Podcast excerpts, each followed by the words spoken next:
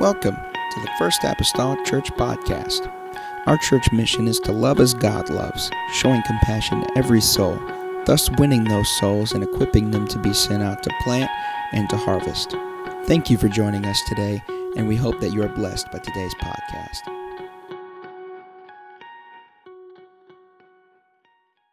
of God. Psalm 91 and verse number 8 says, Only with thine eyes shalt thou behold and see the reward of the wicked.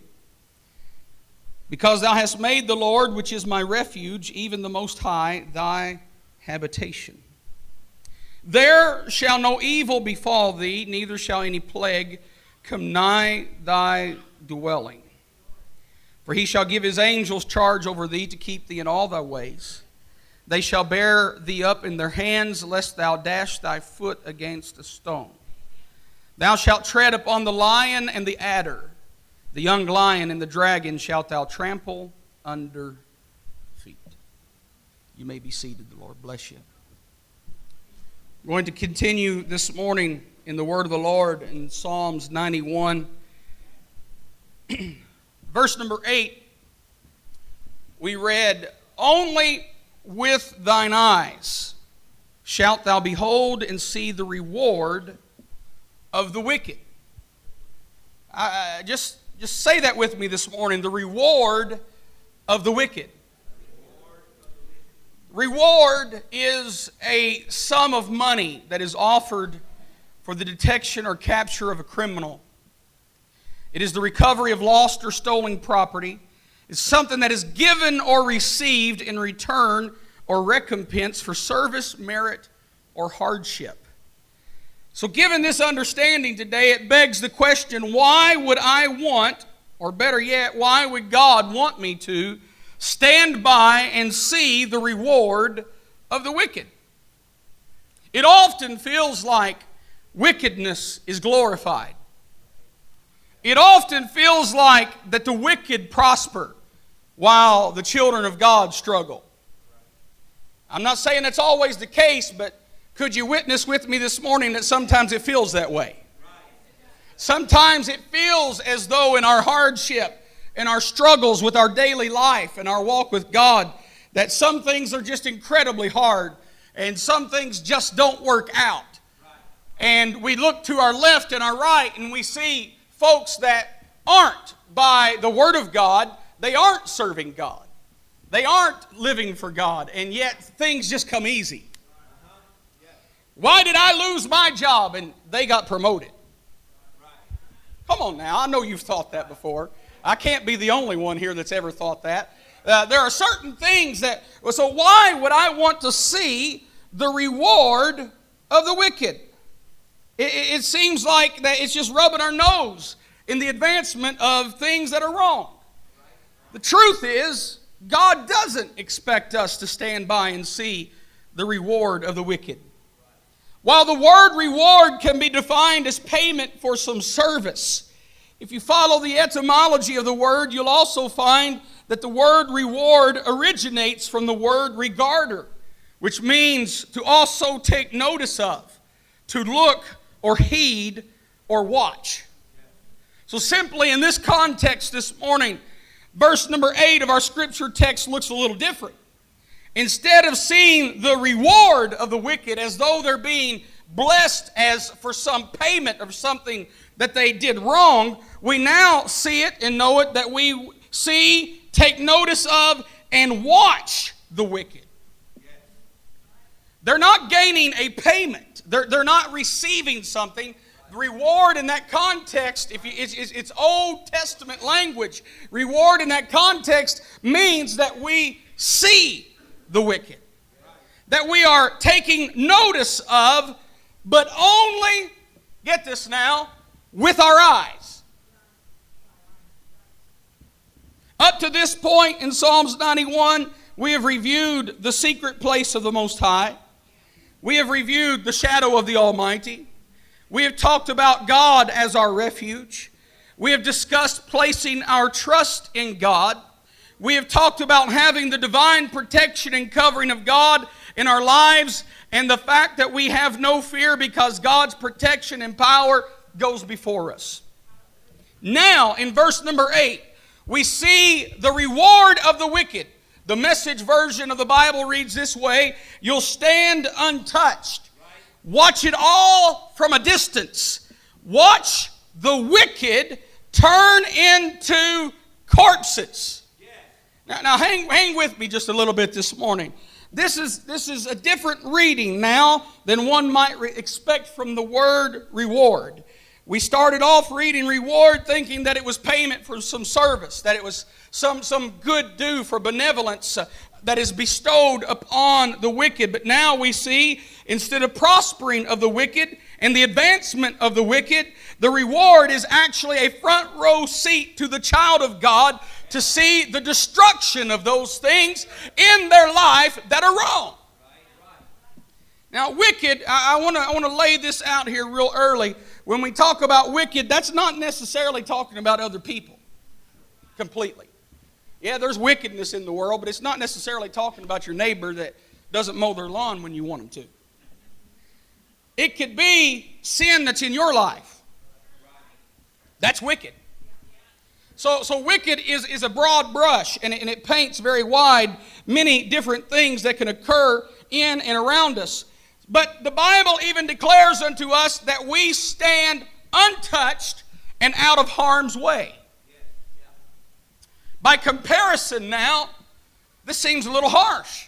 We, we've went from one extreme to the other, it seems. When we started, we understood that seeing the reward of the wicked was their advancement. Now we realize that it is seeing the wicked, to take notice of them and watch and as the message version declares, that we watch the wicked turn into corpses. The word corpse, we must understand this morning, in addition to our typical understanding of it just being a dead body, also means something no longer useful. Something that is obsolete. I didn't make this definition up. And the definitive statement that closes the definition for corpse says whether alive or dead.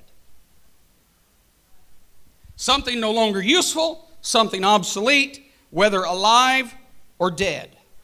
As a result of this understanding today, saints of God, we're not really going to stand by and watch God kill and destroy our enemies. We're, we're really not going to st- stand by and see Him destroy all of the wickedness that is around us. However, we will stand by and take a watchful notice of how God carefully positions wickedness in our life to no longer be useful. If something is obsolete, it's old. It's out of date, it's discarded, it's no longer used. It may be alive, but it's not active. It may exist, but it's no good to anyone. It's not attractive. It's lost its luster. And the power it used to hold now becomes weak because it's obsolete.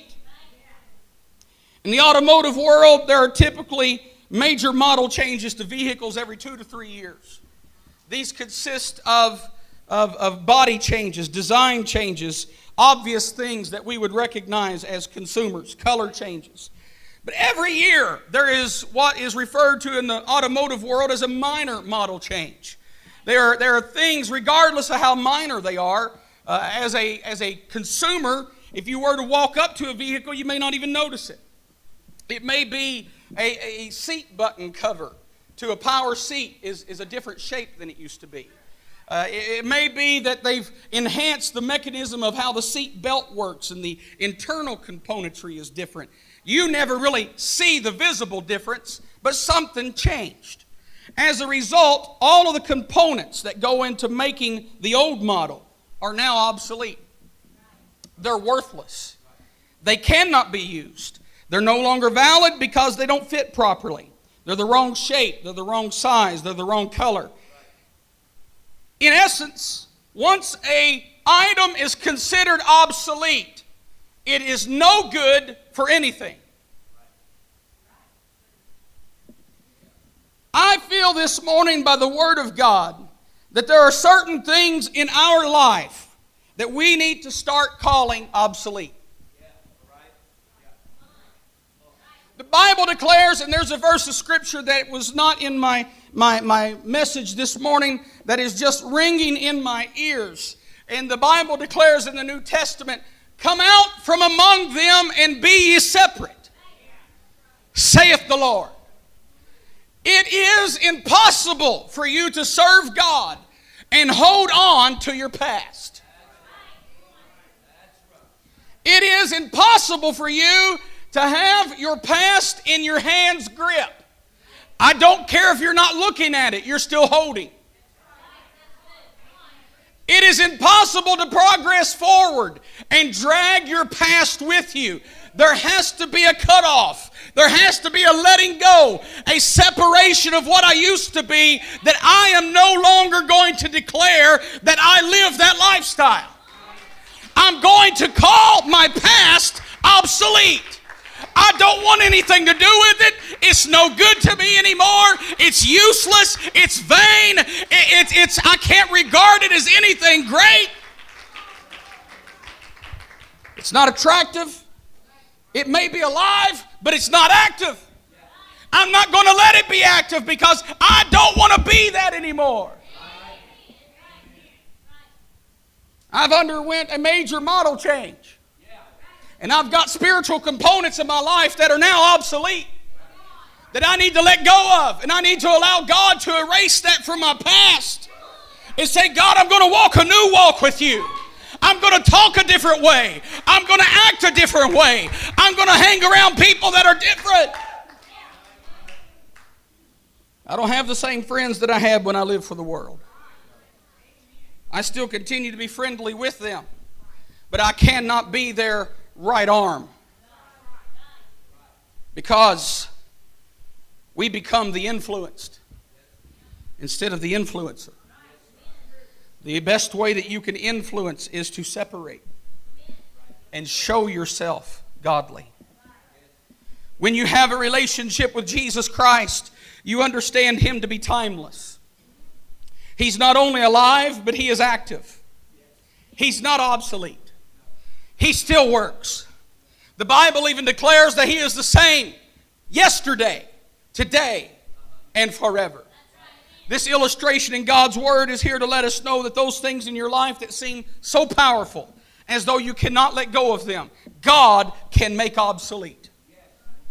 They keep coming back to haunt you. You try and walk away from it, but it seems too strong and too powerful for you. It's wrong and you know it. It's sin and you know it. And you think it's always going to have a stronghold in your life. Some things you've even kept private, but deep down you know God still sees with 2020 vision. If you will stand your post, and watch from a distance. Don't get too close to it, but watch from a distance. God will take wickedness in your life and turn it into something that is no longer useful. You cannot destroy sin in your life until you distance yourself from it. Why? Why do you ask? Would God do this for me? Perhaps why is not the appropriate question. Maybe the right question is how. And the answer lies in verse number 9 of our scripture text. Verse 8 is actually the result of what happens when we get verse number 9 right. Verse number 9 reads, Because thou hast made the Lord, which is my refuge, even the Most High, thy habitation.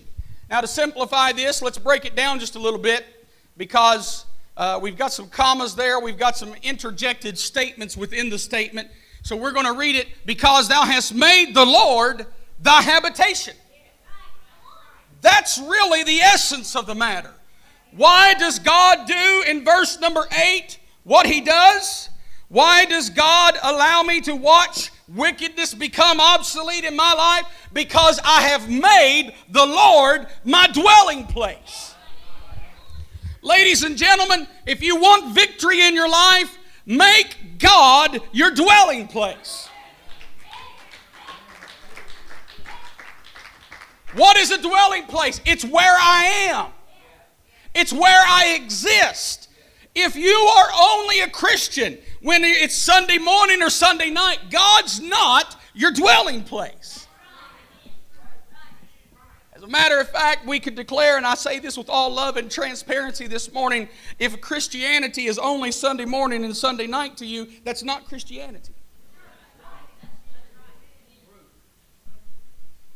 That's, that's acquaintanceship. Brother Terry, I've shaken hands with a lot of people that I can't call friends.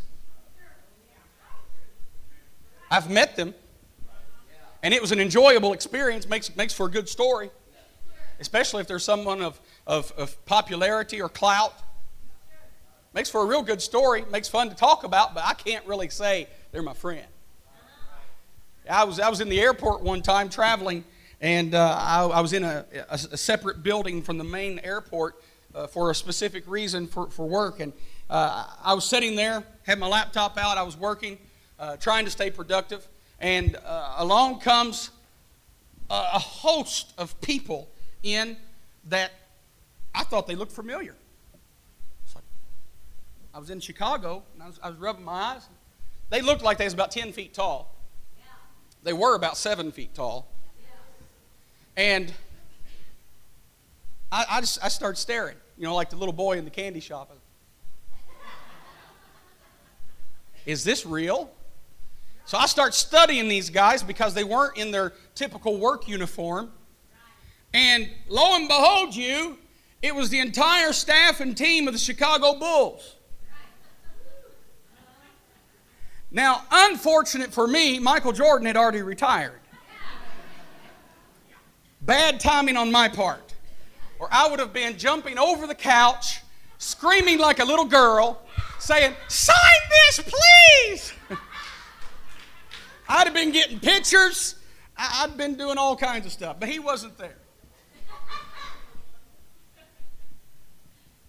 If you're familiar with the name Dennis Rodman, he was there. That's not a whole lot to get to talk about. He had makeup on. God is my witness. A fur coat down to his ankles and a purse. That's how I recognized him. know who that is? Now, Brother Pat, I'm sitting on the couch in this building. They're as close to me as you are. I never talked to them because MJ wasn't there. but it was still an enjoyable experience. They were within 10 feet of me, and the world knows who they are. But I can't call them friend. As a matter of fact, in this illustration, I really can't even call them an acquaintance. I just saw them from a distance.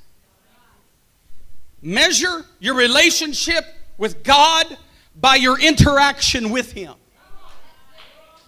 If all you do is see Him from a distance, perhaps the family relationship's not what it should be. If all you do is shake His hand, by illustration, if I worship God on a Sunday morning, I'm shaking His hand. Hello, God, how are you? But if on Monday I don't worry about Him,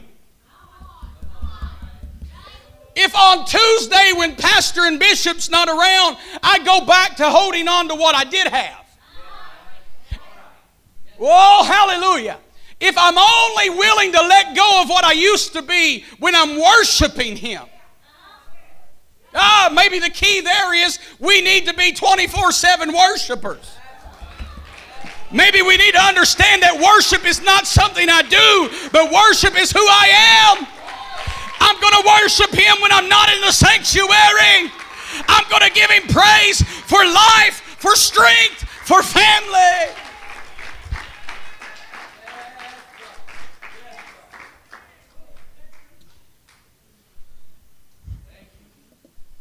So, if you want to destroy sin and wickedness in your life, get away from it.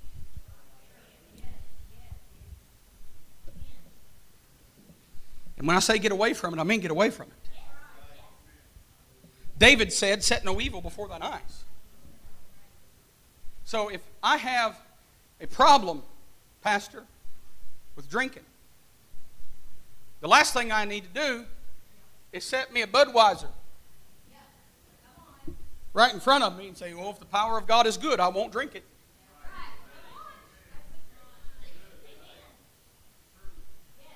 That's ignorance. Power of God is good, but so's our brain. Separate yourself from it. Verse number 9 says, Because thou hast made the Lord, which is my refuge, even the Most High, thy habitation. The message version translates it this way Yes, because God's your refuge, the high God, your very own, say it with me, home. If you want deliverance, put God in your home. You want to see the wicked cast down in your life and become powerless and useless? Put God in your home. Want to see your children prosper in God? Put God in your home. You want your children to be faithful to God? Put God in your home. There are tons of blessings to flow from putting God in your home.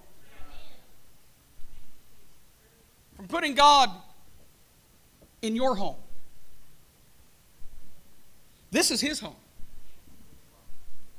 You, you, you, go to someone's house to fellowship, you're at their house. But eventually you're going to go to your house. We're at God's house. This isn't my house. This is God's house. I'm going to have to go home eventually. And it's going to be my house. And as much as I want to be in God's house, I want God to be in my house. I want God to feel comfortable coming in, wiping his feet off, and sitting at my table. I want him on the couch with me when I'm watching TV. I want him in the office when I'm on the computer. Yay, glory to God. Verse number 10. I'll go on before you throw tomatoes at me.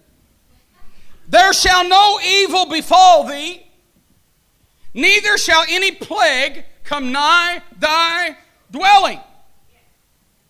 The first word in this verse is there. Well, where's there? In that place where God is my habitation, my dwelling place in that place, the place where I am at, where that I invite God to dwell with me. That place, no evil, no evil shall befall.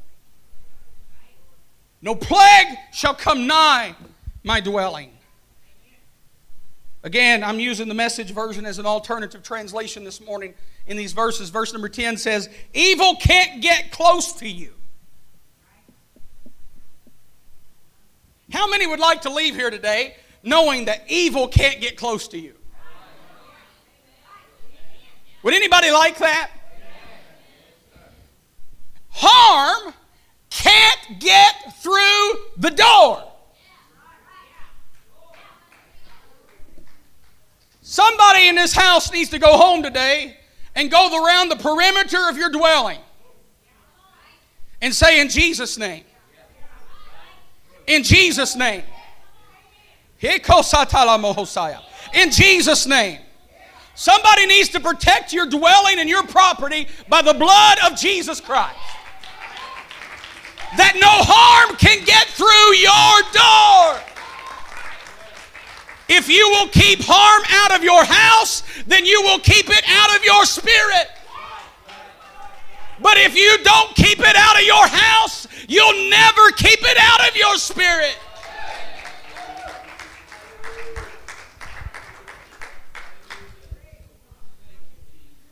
I used to,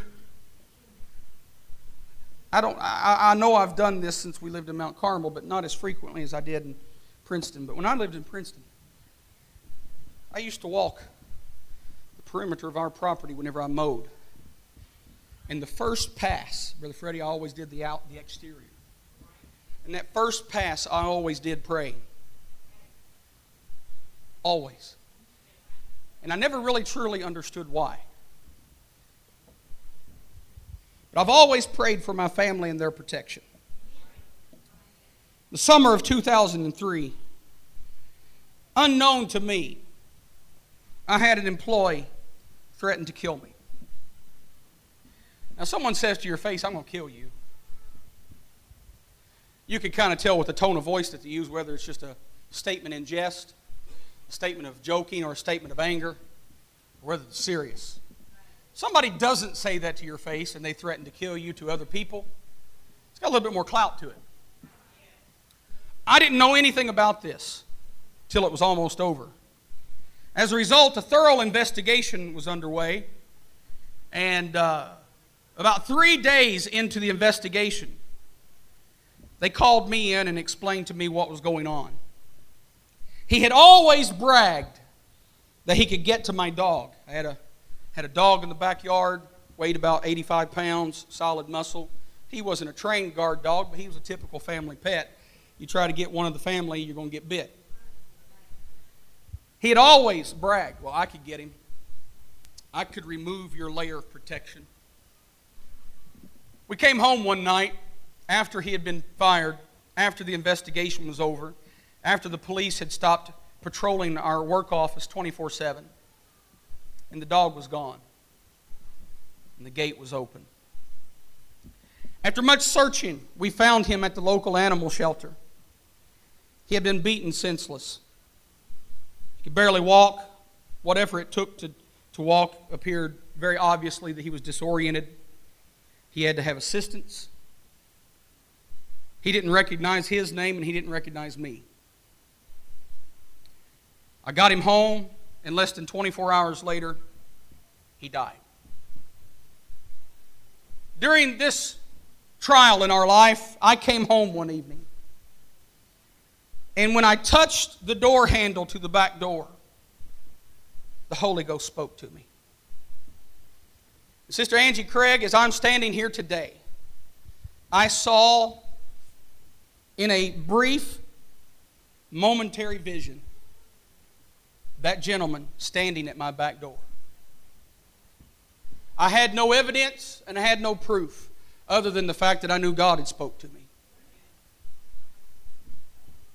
And the Lord spoke to me and showed me that it was Him and that He was responsible, but that He did not get to us. He may have gotten the things on the outside of my house. He may have touched the handle to my door, to the entry to my house, but he was not allowed to enter my house. I'm here to tell you this morning you want protection in your life? Get in the dwelling place with God. There is no protection like God. ADT can't touch him. There's no security system that can out secure the power and the demonstration and the glory of Almighty God surrounding my family, surrounding my home, surrounding my life. Somebody clap your hands to the Lord this morning.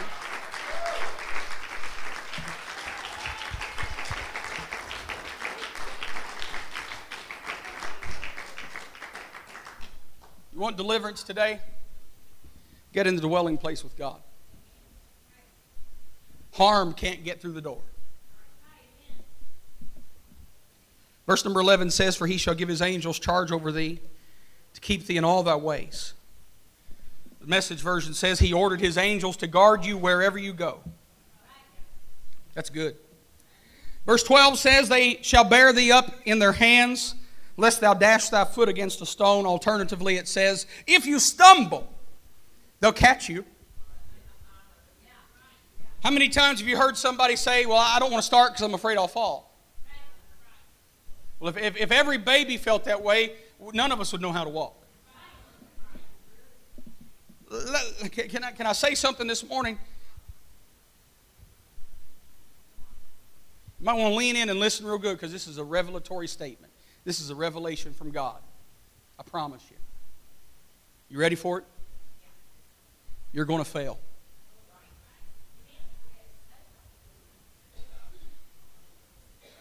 Just being transparent with you this morning.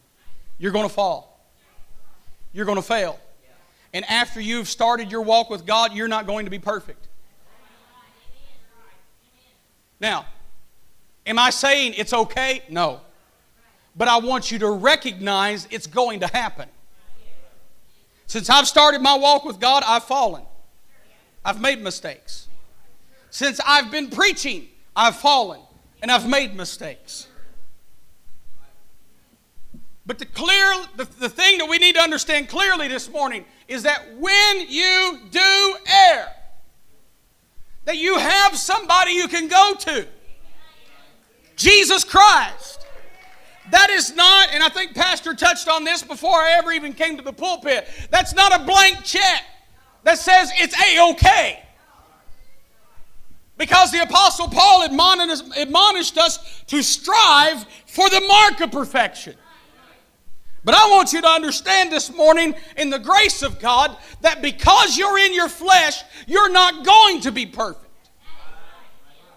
You need to try your hardest. You need to do your absolute best. And I guarantee you, the more you live for God and the harder you try, some of the things you struggle with today, you won't struggle with a year from now. It's not always going to be like this. You need to leave telling yourself that today. It's not always going to be like this. You're not going to have this struggle, whatever your struggle is, you're not going to have this struggle forever. You'll have a struggle, but it's, the struggle will change. The trial will change. There, there will be better days. And life is not going to be on the mountaintop. There are going to be valley experiences to help strengthen you. But they're not always going to be what you're facing right now. So don't refuse to progress in your walk with God out of fear of failure. Because fear of failure is paralyzing, and it will stop you from doing anything. Those of you that's been in church a while, we talked in February. Was it February about volunteer? We talked in February about doing something for God. Fear of failure will paralyze you. You need to understand that you're human and that these men have just as much grace as God does, as long as you're trying. But don't not try just because you're afraid you're going to fall. If you stumble, they'll catch you. Their job, speaking of the angels, is to help keep you from falling. Verse number 13, and I'm, I'm hurrying. Verse number 13 Thou shalt tread upon the lion and the adder the young lion and the dragon shalt thou trample under feet. Message says, You'll walk unharmed among lions and snakes and kick young lions and serpents from the path. Now, if you came in here feeling weak this morning, that's some pretty strength, good strength.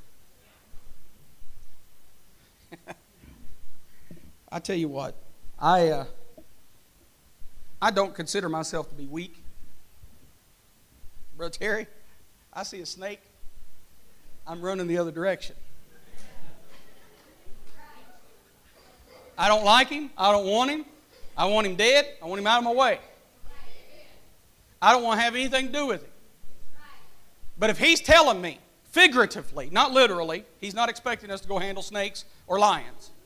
But figuratively, in a spiritual sense, if he's telling us that you can have just enough strength to walk through and just kick the serpents and the snakes and the lions out of your path and keep going, what he's telling you is, is that there's nothing that can stop you. There's nothing that can slow you down in your walk with God if you want to walk. Amen. If you want to live for Him, you'll live for Him. Now, I realize that absolute sounds awfully cold, but it's a true statement. People do what they want to do in all areas and aspects of life. I close with this this morning. It was Christmas Eve, 1875, and Ira Sankey was traveling on a Delaware River steamboat when he was recognized by some of the passengers. His picture had been in the newspaper because he was the song leader for the famous evangelist D.L. Moody. They asked him to sing one of his own hymns, but Sankey responded, saying he preferred, preferred to sing William Bradbury's hymn, Savior, like a shepherd, lead us. As he sang, one of the stanzas began, We are thine, do thou befriend us, be the guardian of our way. When he finished, a man stepped from the shadows and asked, Did you ever serve in the Union Army? Yes, he replied, in the spring of 1860. Can you remember if you were doing picket duty on a bright moonlit night in 1862? Yes, he answered, very surprised. So did I, but I was serving the Confederate Army. When I saw you standing at your post, I thought to myself, that fellow will never get away alive. I raised my musket and took aim. I was standing in the shadow, completely concealed, while the full light of the moon was falling upon you. At that instant, just as a moment ago, you raised your eyes to heaven and began to sing. Let him sing his song to the end, I said to myself. I can shoot him afterwards. He's my victim, and my bullet can't miss him. But the song you sang then was the song you sang just now. I heard the words perfectly We are thine, do thou befriend us, be the guardian of our way. Those words stirred up many memories. I began to think of my childhood and my God fearing mother. She had many times sung that song to me, and when you had finished your song, it was impossible for me to take aim again. I thought, the Lord who is able to save that man from certain death must surely be great and mighty. And my arm dropped limp at my side. Stand with me this morning. Moral of the story don't ever lose your song. For in the dwelling place with God, the Bible tells us that He inhabits the praises of his people. The word inhabit simply is defined as meaning dwelling place. So if you want God to inhabit you, to dwell with you, praise Him. Don't lose your song. Psalms 40 and verse 3, I close with this verse today, says, And He hath put a new song in my mouth, even praise unto our God. Many shall see it and fear and shall trust in the Lord. There's an old, old song that goes, I sing because I'm happy. I sing because I'm free. His eye is on the sparrow, and I know he watches me. Divine protection this morning is only found in God. He is our strength. He is our waymaker. Could you lift your hands to the Lord this morning and begin to worship Him and call on His name? Thank you for listening. If you would like more information about our services and activities, you can find us on Facebook, Instagram, and Twitter with the username FACMC. Again, that's FACMC. Thank you and have a blessed day.